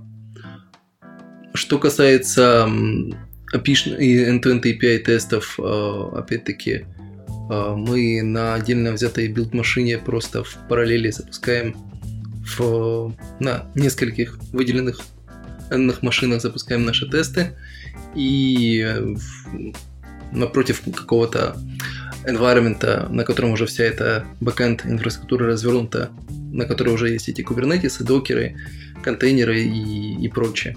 Плюс еще, опять-таки, а, у нас есть несколько типов environment на, самых простеньких а, этих докер инстансов очень ограниченное количество, а на, скажем так, pre-production environment все чуть посерьезнее, там уже можно разыграться по, по полной, делать даже псевдо какие-то интересные, похожие на нагрузочные тесты. А, поэтому, скажем так, у нас эм, процесс деплоя эм, сервис, микросервиса а, очень так хорошо скрыт и автоматизирован по полной программе IT-инженерами. А, Поэтому для, если брать даже с точки зрения разработчика, то а, наша самая главная задача это сконфигурировать правильно сервис, указать, э, что ему нужно, какие зависимости, где эти зависимости, как к ним достучаться. А а уже процесс деплоя – это дальше задача DevOps-инженера. Опа. Как То есть у вас не... У вас не DevOps, короче, понятно. Расстроил меня. Вот теперь офер принимать. Ну, а что такое, что А. такое вот в твоем понимании Ну. DevOps, не DevOps? Ну как, как в Netflix, сам написал, сам задеплоил. А вот это когда А, нет, написал- так смотри, сам, ну смотри, я тебе сейчас расскажу. А, У нас, если говорить про бэкэнд разработки, у нас сам написал, сам задеплоил, э, даже, ну, по крайней мере, у себя в команде я еще и сам потестил немножко, потом только передал на тестирование более глубокое э, тест-инженерами, потому что я не могу передавать всякую фигню на тестирование, которую я не знаю, как она работает. Поэтому дальше сам задеплоил, да, сам задеплоил на любые. А, Прошел там куча автотестов, прошел, эм, опять же, опрувы, правильно ли конфигурировано все от DevOps. А, DevOps в самый последний момент уже ответственный за то, что он задеплоит на продакшн, а дальше разработчик, опять-таки, и команда в целом э, ответственна за то, чтобы помониторить какое-то количество времени э, после релиза, что на текущий момент тот самый сервис работает нормально. То есть в реал-тайме открываешь кучу, я не знаю, графану, кибану и смотришь, не возросло ли у тебя количество там error реквестов на текущий момент. И если да, то начинаешь быстро копать, фиксить. Вот где-то так. То есть по факту у нас, э, ну, причем, кстати, процесс э, деплоя на внутренние какие-то environment у нас автоматизирован на уровне того, что ты просто тыкаешь там три кнопочки, выбираешь, какой сервис, куда тебе нужно зарить, и все, автоматом все делается.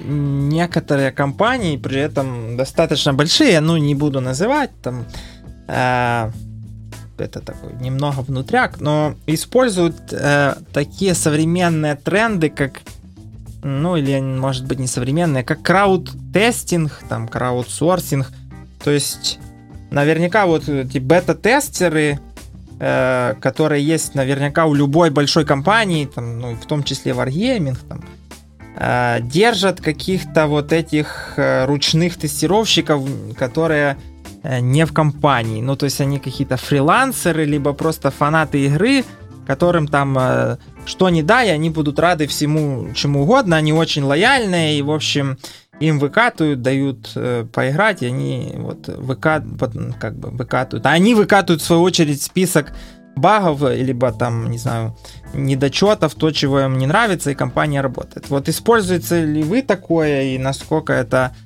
э, ну, как бы, широко распространенная практика в этой сфере? Давай я начну, как обычно, э, с э, своего проекта. Значит, из того, что я знаю по э, индустрии, именно, ну, потому что работаю именно в сфере ну, больших проектов, типа танки, мобиль, ну, такие большие десктопные игрушки консольные. Все современные конторы, все, практически, да, да, наверное, все, без исключения, используют в той или иной мере то, что ты назвал этим крауд-тестингом. Причем более того, и это, в общем-то, не секрет, это не какая-то не стыдная, постыдная штука, которую прячет. То есть понятно, что я не могу разговар- разговар- рассказать там, кто там, какие конкретно люди и условия контракта, но то, что это используется, это даже не скрывается, в общем-то. Э, у нас даже, если что, на форуме можно в супертест официально записаться, это не секрет. Более того, это используется многоуровневая система. То есть современные большие игры, то есть вот, например, там GTA 5, знаешь, да? Слышал, наверное. Там э, прям несколько стадий. И Wargaming не исключение. У нас есть э, именно... То есть и это как будто бы такая, знаешь, пирамида э, под компанией, которая э, по уровню квалификаций. Чем более квалифицированные чуваки, э, инженеры и сотрудники, ну или там просто игроки, тем их меньше. То есть у тебя есть, по сути дела, это выглядит как такая гигантская пирамида, то есть наверху пирамиды у тебя находится внутренний QA, который работает, ну, на ставку, то есть это вот, ну, я и мои коллеги. Они в штате компании. Под ними э, мы можем отдавать какие-то массовые изменения в компании подрядчиков, которые так называемые QC-центры то есть Quality Control Center. То есть ты им присылаешь готовый билд, ты им присылаешь готовый чек-лист, они тебе обеспечивают параллелизацию огромную, которую ты бы никогда в жизни не... Плюс мануальную проверку, плюс там сидят все-таки ну, если не QA-инженеры, а некоторые занимаются именно прям полноценные QA-инженеры по квалификации не сильно уступающие, либо даже превосходящие тех ребят, которые сидят у тебя. Либо это сидят, ну, тестеры, то есть чисто, которые тестируют, и, там, знаешь, прислали билд, отправили назад на, на выходе, на вход билд, на выход эм, Word-документ с ошибками или там какая-то в проекте Jira спам, э, на спамере тебе ошибок. Э, и это, то есть это все еще квалифицированные сотрудники, им можно дать четкое техническое задание, они там пользователи компании, знают, как правильно оформлять баги, если он словит баг, он будет всегда оформлен по какому-то стандарту, там с логом, со скриншотом, с шагами, с описанием, ты можешь его в любой момент э, в рабочее время набрать, уточнить у него какую-то информацию, то есть, то есть это по сути дела э, такой вот аутстав, аутсорс, аутстав QA дисциплины. Э, но их относительно, их, ну, их уже больше, чем штата, штатных сотрудников, но все еще не тысячи, не миллионы и даже не сотни, эм, но десятки, например. Э, хотя у некоторых я слышал, что у убиков там могут и сотни набирать. Потом под ними находится то, что мы называем супертестерами. То есть это супертест. Это, это уже пользователи, то есть это уже такая фундаментальная сдвиг. То есть это не сотрудники, они не получают зарплату, именно ну, в виде денег и между ними не заключаются договор, договоры юридического характера. И это ребята, которые просто, как ты сказал, фанаты игры, которым реально по приколу смотреть самое свежее, что есть в танках, получать это заранее, э, а иногда вообще получать то, что не получают игроки, потому что мы отправили какую-то фичу в тест, она супертестером не зашла, мы сами покатали, поняли, что нет, ну, ее, ее надо доработать, она не готова к выпуску, и она ну, ушла в мусорку или в доработку там на год. И это вот такие вот ребята, преданные как бы фанаты, и они мотивированные, высокомотивированные использователи, их, ну, уже там сотни, и они получают, мы можем выкатить какой-то, ну, скажем, полусырой build. Или полусырую версию или, э, или попросить их прямо версию потестить какой-то игровой режим, то есть там вот сфокусировать их. Естественно, в этом случае ты уже не можешь от него требовать прямо, чтобы он тебе писал шаги там, ну, четкое оформление багов. То есть кто-то, это уже как у кого личная инициатива позволяет. То есть кто-то более мотивирован, он тебе прям пишет очень подробно и э, на связи остается, ты можешь у него что-то спросить. Э, кто-то такой, знаешь, я пришел, потестил, вот мне было там свободный час, что вы от меня хотите, я игрок И, в принципе, да. То есть мы им даем какие-то игровое имущество уникальное, мы их там поддерживаем, держим с ними связь, там приглашаем на ивенты, но в целом, ну, зарплаты деньгами им не платим. А вот Они пока я не забыл вопрос, э, а вот эта раздача вот этих кастомизированных билдов, она как происходит? Просто я знаю, ну, в мобильных э, проектах там есть вот эти у нас же свой лончер есть. У нас же есть свой лончер, и он позволяет тебе задеплоить, отправить чувакам определенным аккаунтом, то есть ты в лончере авторизуешься, и ты можешь по определенным аккаунтам раздать. Да, у них появится, по сути дела, в лончере игра. А, там, то есть вы можете сказать вот этим айдишникам, пожалуйста. Да, вот да, да, да, да, да, да, да, да. Или там код им какой-нибудь секретный, секретный выслать, например, да, э, индивидуальный, э, который будет давать им доступ. Окей, и вот теперь на вот и этом... пос... А, сори, да, вот последний вопрос. И под этим э, пластом находится так называемый паблик тест. То, что это когда мы открываем на неделю, э, за две недели там, или там за, за три недели до выхода э, версии в релиз, мы открываем эту версию на отдельном сервере, где пустые аккаунты, там много денег, чтобы ты быстро прокачал танк там до 10 и посмотрел как бы весь контент. И туда может зайти любой желающий. Единственное, что там онлайн ограничен там 30 тысячами. И ну, чтобы прям весь кластер туда не пришел и не повалил его. И там может играть абсолютно любой игрок. И там качество репортов еще ниже, но там покрытие уже там 30 тысяч человек. И под ним уже и прод. Ну, уже сотни тысяч человек. Вот я бы так сказал. Вот тебе краудсорсинговая пирамида от начала до конца. А вот а смотри, такой... если... Подожди, Серега, если вот ты в песочнице, ты находишь баг и присылаешь реплей, то есть реплей считается валидным э, баг-репортом? Ну, все считаю. То есть лучше, то есть если ты пришлешь только реплей без описания бага, это лучше, чем ничего. Но понятное дело, что хорошо бы тебе написать там какие-то минимальный человеческий текст, хотя бы в свободной форме. Типа, э, ехал по карте из ниоткуда там, из, не знаю, из-под земли прилетел выстрел, меня убил. Прикл... И приложить реплей, где действительно ну, То есть, в принципе, видно. если ты вот этот реплей проиграешь у себя, то этот баг воспроизведется. Ну, в большинстве, если мы говорим про арену, про какую-то игровую ситуацию, в большинстве своем да. Но, например, в ангаре реплей не пишется, у человека может не, быть там ну, проблема. Понятно. А, или, например, в, бывают какие-то особенности, связанные с рендером, да, потому что реплей-то у нас, э, видел, сколько весит? Он весит там пару мегабайт. Ну, то есть, да, естественно, мы там не видим, то есть мы не видеопоток пишем, мы пишем поток команд от сервера, пакетов. Угу. И это, я, и, соответственно, я, если понял, у тебя, например, ты ехал, у тебя стало синее небо, это может быть не только потому, что мы просмотрели текстуру, это может быть потому, что у тебя там видеокарта начинает плавиться, и драйвер начинает с ума сходить. И у тебя там какие-нибудь артефакты, там, особенно на радионах, раньше старых, на старых драйверах, часто, я думаю, может быть, слышали, что там какие-нибудь там трава, там сглаживание глючит на ровном месте, у тебя картинка какая-то заблюренная. Ты присылаешь, э, человек присылает пользователю репорт, ты открываешь, говорит, у меня заблюренная картинка, вот реплей. Ты открываешь, у тебя все идеально. То есть, то есть не все реплей позволяет покрыть, но многие баги, да, функциональные по большей степени mm-hmm. позволяет. Окей, okay, и okay, вот вопрос и... такой, да, я задам вопрос и будете дальше наслаждаться. Потом, что Саша расскажет про их реалии. Вот проще ли тестеру, ну, который знает игру, вот эти все приколы, э, бахнуть всех в реальности. Ну, то есть вот ты там в пятничку садишься, берешь, не знаю, а можно играть в PlayStation в танке или нет? Можно, можно. Но это отдельно будет, это отдельный это сервер да. будет. То есть у тебя аккаунт не, не шаренный, то есть не то, что ты там на ПК набил десятку и потом присел на, на консоли продолжаешь. Ну хорошо, ладно, включаешь ну, ты компьютер, э, э, садишься и тупо там всех выносишь, и все не могут понять, что за чертило такой. А ты просто знаешь все эти специфики игр, как где стать, поля, там ящики, деревья. И да, и нет.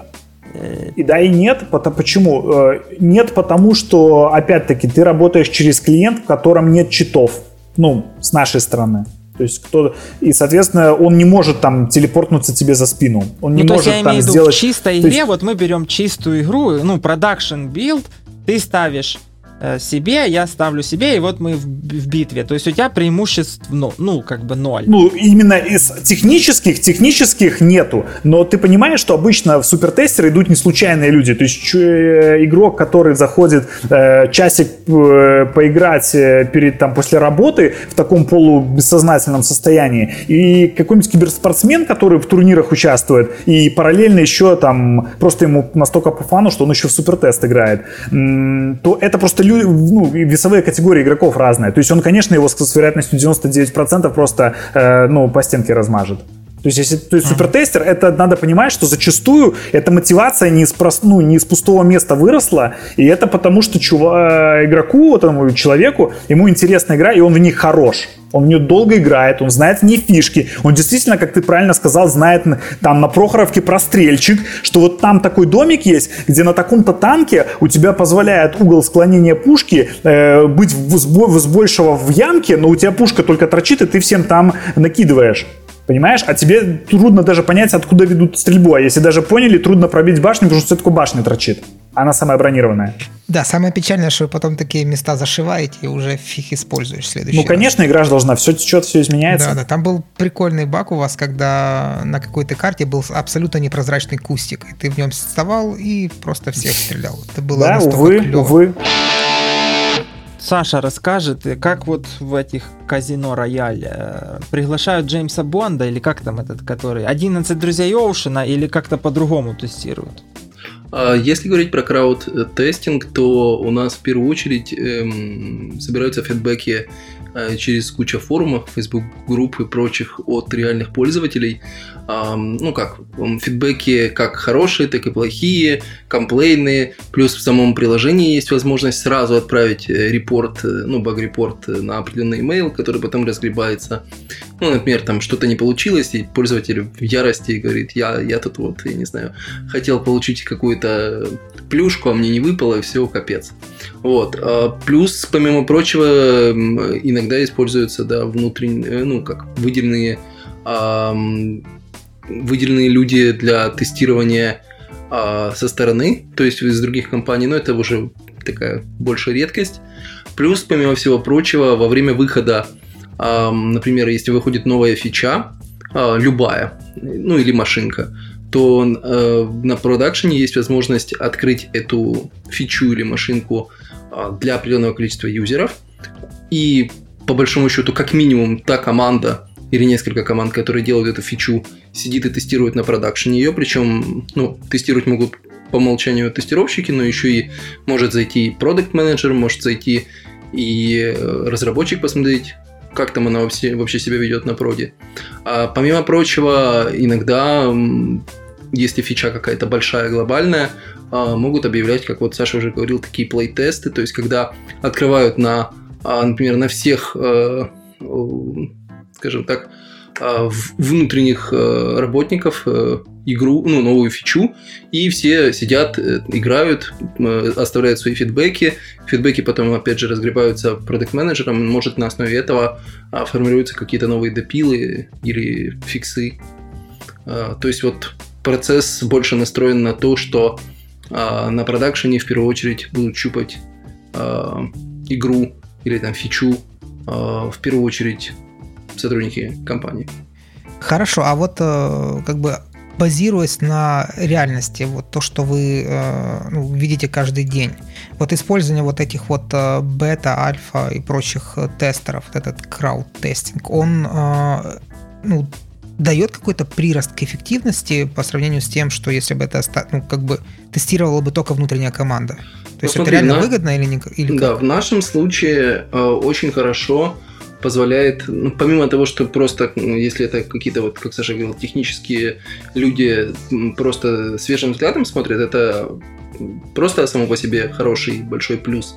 Кроме этого, а, если тестируют какая-то выделенная группа реальных пользователей, а, которые каждый день играют вот с удовольствием в игру, они вот э, могут зарепортить или там э, поднять такие вопросы, о которых тест-инженеры могут или там вообще команда может даже не задумываться, потому что э, в первую очередь, э, скажем так, э, угол обзора команды, он заточен на, там, на функциональность, как она работает, работает ли она правильно, все нормально. А у, э, точка зрения реального пользователя может быть совершенно другая. И поэтому всех вот этих вот пользовательских, скажем так, user experience а, ты не предугадаешь, кроме как не дав, не, по, ну, не дав поиграть реальному пользователю в игру. Поэтому вот э, user experience это самое важное, что ну, вот зайдет фича людям или не зайдет. Mm, вот это вот понятно. самое хорошее. Окей, а в танчиках как с этим? Ну, слушай, очень просто. И раз мы этим занимаемся, значит, оно оправдывает. То есть от обратного.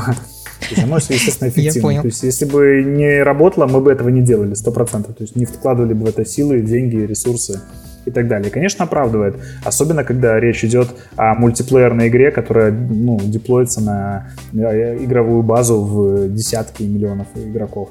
То есть какие-то уникальные конфигурации, баги, как правильно сказал Саша, свежий взгляд игрока, потому что есть вещи, которые, ну, в принципе, лежат за пределами компетенции и процессов QA. Например, баланс, тот самый знаменитый, да, вокруг которого столько идет а, как бы споров и даже у самих игроков. То есть, э, то есть, понимаешь, у нас были случаи, когда мы могли выпустить прекрасное техническое обновление, превосходное, то есть там нет багов, нет краш, ну, там оно стабильно работает, клиент не крашится, не, FPS не дропается, фичи идеально переключаются, то есть там, ну, куча работы э, положена не зря, и это все классно работает. Но мы просто взяли в XML танку там случайно или специально, но не подумав, ну или не протестив, дали на 10 миллиметров больше брони, то есть это просто одна цифра в XML популярного танка. И нас пользователи просто закидали с ног до головы. Э, дизлайками именно потому, что этот танк популярный, на нем все играют, мы сломали баланс, он теперь там имба или наоборот он теперь сейчас в дно опустился, его разносят в хлам, а к нему привыкли, и мы там срочно бежим. То есть одна цифра может э, определить и это очень такой показательный случай с играми, потому что это не просто там, знаешь, там, э, то, есть, ну, то есть это все-таки интертеймент, и как бы технически ты не, не вылизывал эту игру, у тебя могут быть просто проблемы с восприятием. Нам это кажется удобным, и в целом, ну, как бы мы как те, кто игру делает, вроде понимаем что-то в играх, но иногда это может быть настолько нетривиальные какие-то штуки, которые вот только массовым, вот на миллионах людей, они покажут какую-то глубинное там взаимозависимости, которых да, мы бы так не додумались. Поэтому мы это используем, безусловно. А вот, кстати, у меня такой вопрос возник. Ты рассказывал там имба, не имба. Вот, э, ну, Последняя игра, в которую я играл прямо-таки э, заигрываясь, это был этот Сан Андреас. Это этот, как он там? GTA, GTA, GTA San Andreas, да. Так вот, и там, ну и там и в Vice City, по-моему, было, но я в Vice City это, не я, играл. конечно, супер старая вещь, там, но окей, давай. В общем, э, можно было эти чит-коды вводить, там что-то БББА, там, и все, ну, у тебя бесконечной ну. жизни. Так вот, э, ну, вы же там в этой индустрии варитесь. Это делается специально или, ну, зачем-то, вот, как бы, в чем суть таких чит-кодов? Или ну, это реально баги? Это не баги, это, во-первых, в первую очередь эти чит-коды делаются для самой разработки потому что они нужны, потому что э, QA-инженеры или тестеры или какие-то твои внутренние команды не будут э, бегать и для того, чтобы там проверить какой-нибудь high-end контент, который, например, да, там домик купить, который там за миллион, они не будут бегать и, фармить этот миллион там 10 часов, как это должен, по идее, игрок типа сделать. Им надо сразу это все, или там ему надо там, знаешь, проверить там, как работает, когда тебя там полгорода сбегается и пытается тебя там Э, при, при, прибить. Э, и ему надо иметь бесконечный набор жизни, чтобы его моментально просто не убили, чтобы он посмотрел, побегал, э, посмотрел, как там агрится на там, силы правопорядка и так далее. Поэтому э, эти читы делаются в первую очередь для разработки, а потом наступает тот самый момент, когда игра уходит в релиз, и обычно их просто не вырезают, потому что они несут никакого урона. Они все прекрасно понимают, что люди сначала будут проходить игру, ну, потому что они за нее заплатили. То есть, ну, купить игру, ввести читы, это, это просто будет неинтересно.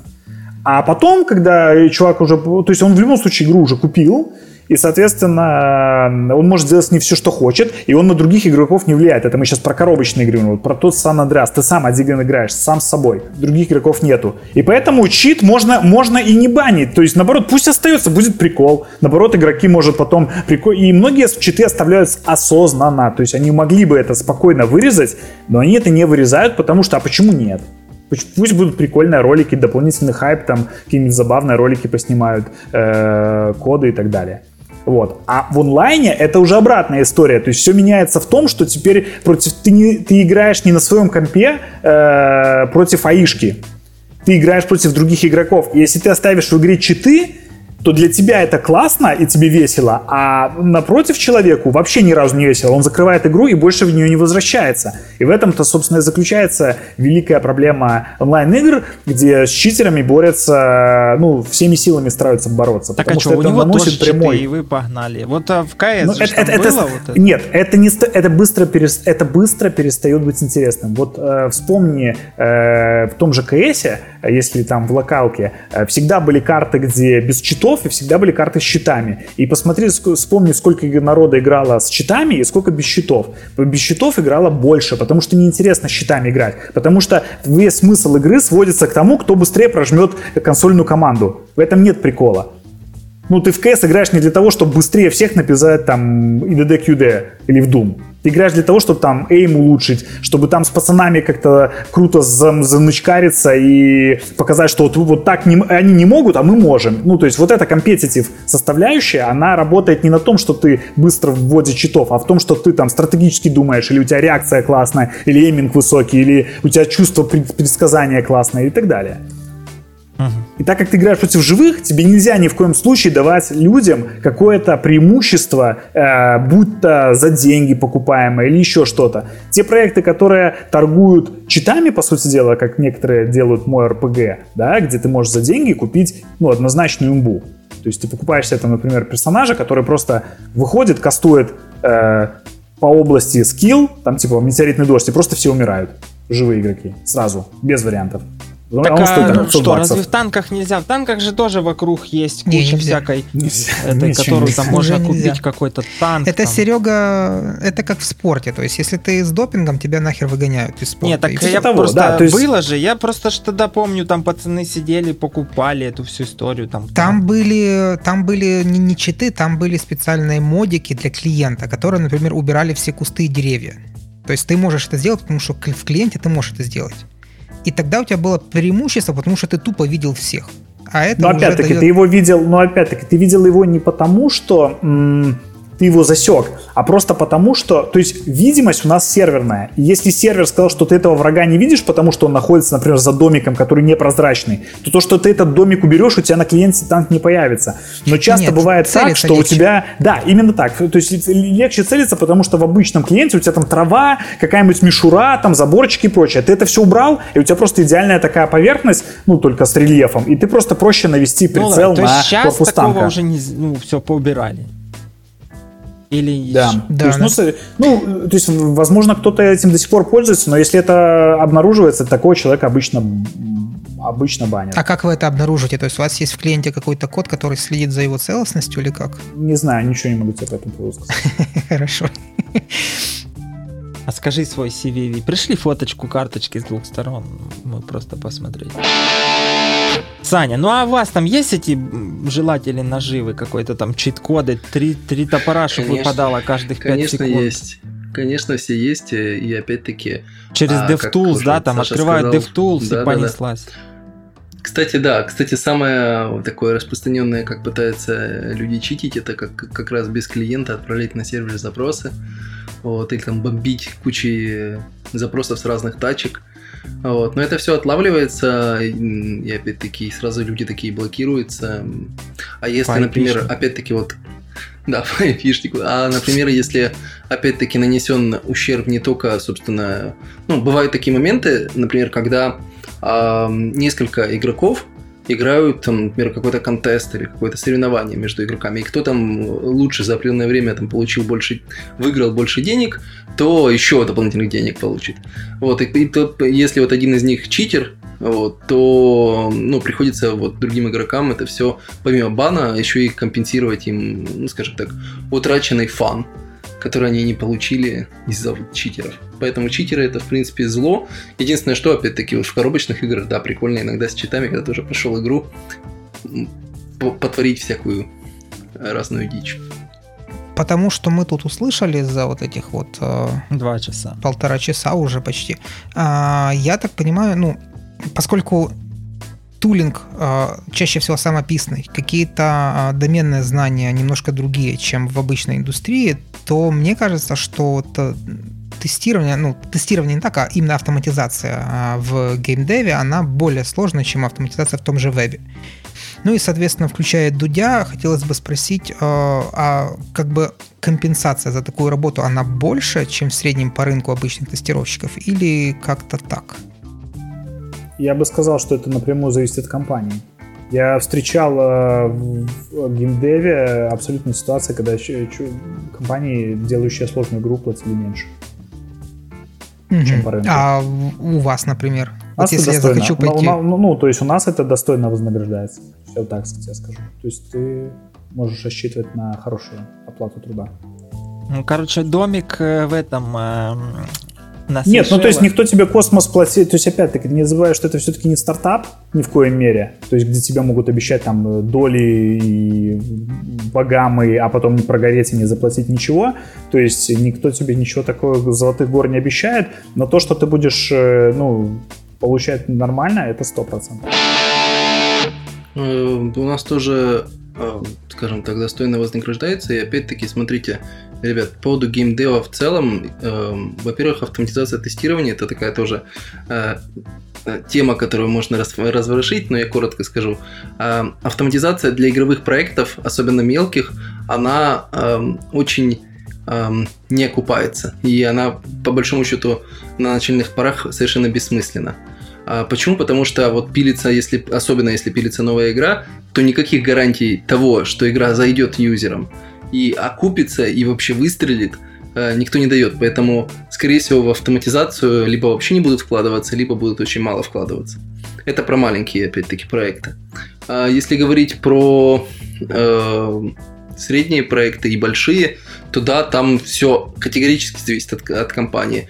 Где-то а, может быть очень простой проект или очень простая игра, и зарплата Э, выше, а где-то там, я не знаю, условно будет очень challenging таски, но зарплата крайне мала. мала. Опять-таки, это все зависит от исключительно зависит от человека. То есть, если человеку э, нормально получать там ну, X денег, да, X денег, и выполняя работу определенную, то он будет доволен. Если он не будет доволен, то опять-таки это все в индивидуальном порядке, я думаю, либо человек, либо человек с компанией решает.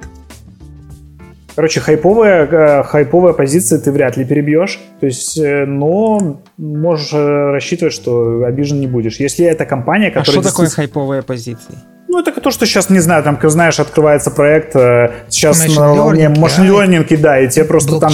За... Да-да-да-да, то есть у тебя большой поток входной, воронка, и ты выбираешь из людей, ты привлекаешь людей, вот все там инвесторы, ты сначала инвесторов на это дело раскрутил, потом ты раскручиваешь, собственно, людей на это в играх все будет зависеть от того, что успешна ли игра и успешна ли компания в целом. А во-вторых, если говорить, например, то, чем мы с Сашей занимаемся, то так как игровая автоматизация штука редкая, как он абсолютно верно заметил, что э, мало игровых компаний доходят в принципе до игровой автоматизации. То есть это, это абсолютно это не по умолчанию, как в любой там почти вебовской э, проекте, есть какая-то автоматизация в той или иной мере. То есть в большинстве игровых компаний никакой нет автоматизации на тестировании, то есть никто в фреймворке не пишет, потому что проекты столько тупо не живут. Никто в это не инвестирует. А раз ребят, и опять-таки, а, идя от обратного, что если инвестир, ну, если готовы инвестировать в автоматизацию, значит готовы инвестировать в людей.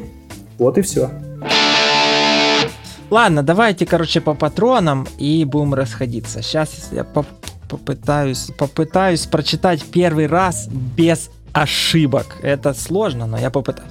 Так, а благодарим мы конкретно Татьяна Грибок, Владимир Шухов, Купцов Иван, Алекс Рамович, Виталий Федрунов, Николай Подолянюк, Никита Вербицкий, Александр Пелих, Дмитрий Филопок – Анастасия Мажейко, Александр Лазоренко, Андрей Лазюк, Ари... Арина Лева... Лева... Левадная, Александр Шаповалов, Александр Деменюк, Валентин Ханмамедов и Марина. Вот Марину прямо без ошибки прочитать, как пить дать. А вот с остальными есть проблемы. Спасибо вам э, за то, что вы нас поддерживаете. Мы, как бы, как это говорится, стараемся со всех сил. Я думаю, что следующий выпуск будет про э, там бабки или про что мы там, про найм.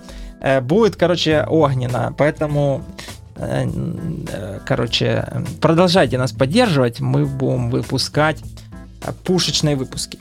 А, так, ну что, я, в принципе, понял. В играх интересно, но я бы туда не пошел. А знаете что? Потому что меня бы не взяли. Я не умею в это все. Соответственно, остается унылый э, вебчик на веб-драйвере. Вот это самое, самое то. А кастомные протоколы, вот эти все там рендеринги, это, как по мне, сложно. А... Ну, это по тебе сложно. Ну да. Главное, чтобы работа нравилась. Это Если как, она тебе не нравится. Это то... как ты приходишь на собеседование, тебе говорят, вот вам листик, вот вам э, надо нас с помощью SED и AVK написать э, какую-то там, что-то найти в файлике, допустим. И ты такой, да, наверное, что-то спасибо. Вот тут мы можем и не начинать наше собеседование. Соответственно, вот мне кажется, в играх так же самое. Но, может быть, я не распробовал. Но, в общем... Кстати, э, такой автопик э, про танки. А как вы собеседуете людей? То есть вы говорите, типа, ты там сколько танков знаешь, типа, как ты там танкуешь ромбом или как это происходит? Как людей нанимаете? Приходите, говорит, сколько звезд? Он 30 тысяч, ты все, заходи, садись, вот стул. Или как? Э, как людей нанимаем? Ну, в смысле, а, нужно ли уметь офигенно играть в игру, там быть, не знаю, Да там, нет, ну ты идешь в первую очередь... Нет, ты же идешь не на игрока, ты же не зарабатывать деньги игрой идешь. Хорошо, если ты ее знаешь. Если ты еще и умеешь... То есть инженер классный, умеешь в игру играть, тогда вообще замечательно. Потому что... Ну хорошо, ну, а все, если вот я типа, пришел, вот сейчас легче. я резюме зашлю, там, не дай бог, куда-то к вам, и вы мне вы мне звоните, я говорю, я танки ни разу не устанавливал, даже не залогинивался. У меня есть шанс? Ну, это будет тебе какой-то... Да, шансы определенно, сто процентов. То есть ты не сразу идешь в мусорку. А, ну ладно, уже хорошо. Но, конечно, при прочих равных это будет плюс. Отлично. И давайте на этой позитивной ноте мы таки закончим ну, этот еще длинный Не спросили про три топора. Ну ладно, я думаю, Саша не обидится. То есть как там у них тоже надо... Нет, ну как... Э, спрашивают, ходил к однорукому? Ты говоришь, да я возле него живу. Они такие, братан, заходи, садись. Сейчас заварим чай. Почти так. Но... Кстати, да, Саша, нужно ли знать правила покера, чтобы тестировать э, покер? Конечно, нужно знать правила покера. И правила слот-машины надо знать. А, вот, значит, как, как выиграть код... в слот машины? Если выиграл, тогда все, тогда можем. можем вот брать. ко второму Саше я пойду на работу, а к тебе точно не пойду. Не мое. Ладно, спасибо вам большое, ребята. Респект всем патронам, которые были, особенно Анастасия Мажейка. Еще а она у вас работает? Увидимся. Ну, знакомая. А. Ну, прекрасно. Крутяк. Ладно, всем спасибо за внимание. Всем пока. Пока-пока. Да, счастливо, ребята. Да, пока-пока. Спасибо, пока.